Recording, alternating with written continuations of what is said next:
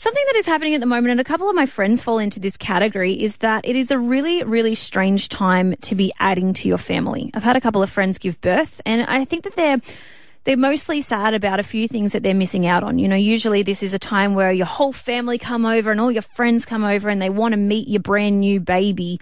But obviously, because of coronavirus, they haven't been able to kind of do the things that they would have expected to do normally. Someone that falls into that category is Mel Connolly. She is also a midwife and she has an 11 week old baby named Sam. So, Mel, as a midwife, what are some of the changes that midwives are seeing at the moment? Uh, breastfeeding rates have increased for women who choose to breastfeed, which is fantastic.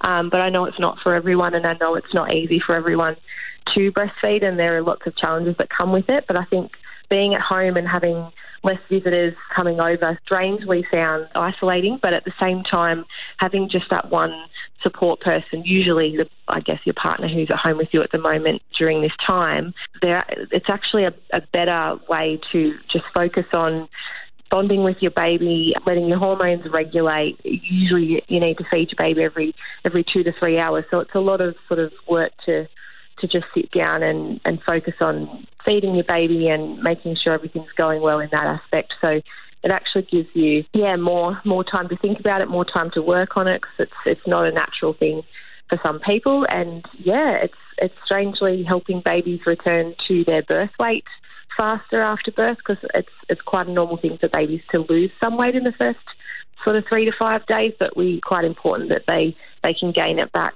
once the milk supply comes in. So is that something that has come out specifically from COVID times? Is that the birth weight, the return to birth weight has been achieved more quickly during this kind yeah, of strange time? That's what it's definitely saying that because women are, I guess, the breastfeeding rate are a bit better with less challenges. Babies are, are losing that weight but then regaining it quicker because I, I, guess having less visitors strangely doesn't give that longer window between feeds and you know obviously everyone wants to come and sort of have a cuddle of your baby. So I guess when there's no one there to cuddle your baby you can pick up the, the signs that they're a bit hungrier a bit faster and, and feed them when they need to be fed. So wow. yeah, that is very interesting. I had never thought of something like that. But I guess it makes like logical sense when you think about the fact that there would be less people coming into your home and and although it's such an exciting thing for mums to kind of be like meet my new baby, you know, mm-hmm. come family, friends come over.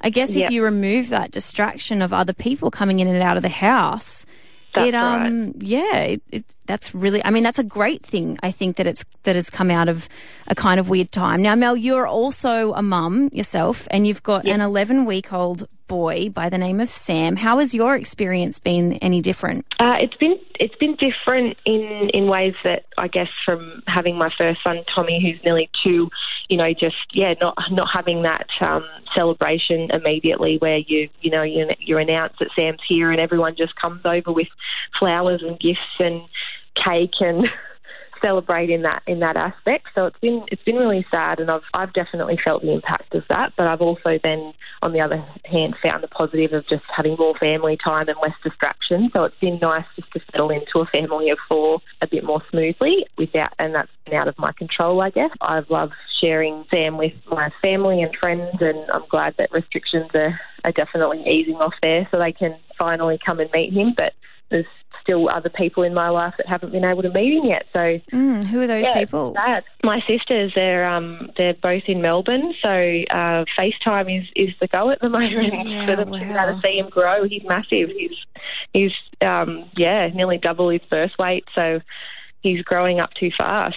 Um, I think that that's like, I mean, it, like you said, it's bittersweet. That's exactly what it is because while you are getting this time to settle into your new family and, you know, like you said, mm. a family of four, you're missing out on some things that I think a lot of mums really look forward to. It's a really beautiful part of the experience. So I guess, yeah. you know, pros and cons, like you said, the good thing is, is that these restrictions are starting to ease. So hopefully your sisters will be able to meet their new nephew very, very soon. And I hope so.